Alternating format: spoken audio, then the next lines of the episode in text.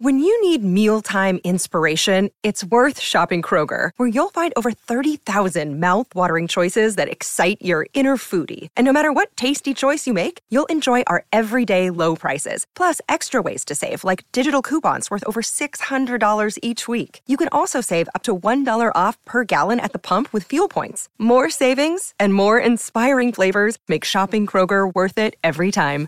Kroger, fresh for everyone. Fuel restrictions apply. Fox on Tech.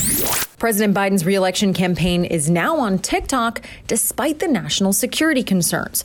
A reason why they're doing this is an attempt to reach young voters. Recent polling shows 60% of voters aged 18 to 29 disapprove of the president's job performance, and the majority of those can be reached on TikTok.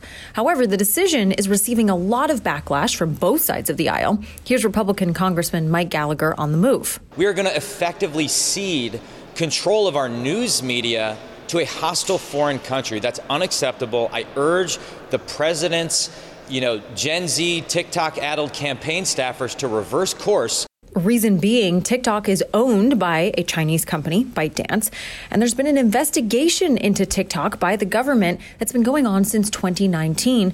And further, the app has been banned on government devices going back to 2022. With Fox on Tech, Kelly O'Grady, Fox News. It's time to take the quiz. Five questions, five minutes a day, five days a week. Take the quiz every weekday at thequiz.fox and then listen to the quiz podcast to find out how you did. Play, share, and of course, listen to the quiz at thequiz.fox. Listen to Fox News Podcast shows ad free on Fox News Podcast Plus, on Apple Podcast, Amazon Music with your Prime membership, or follow wherever you get your podcasts.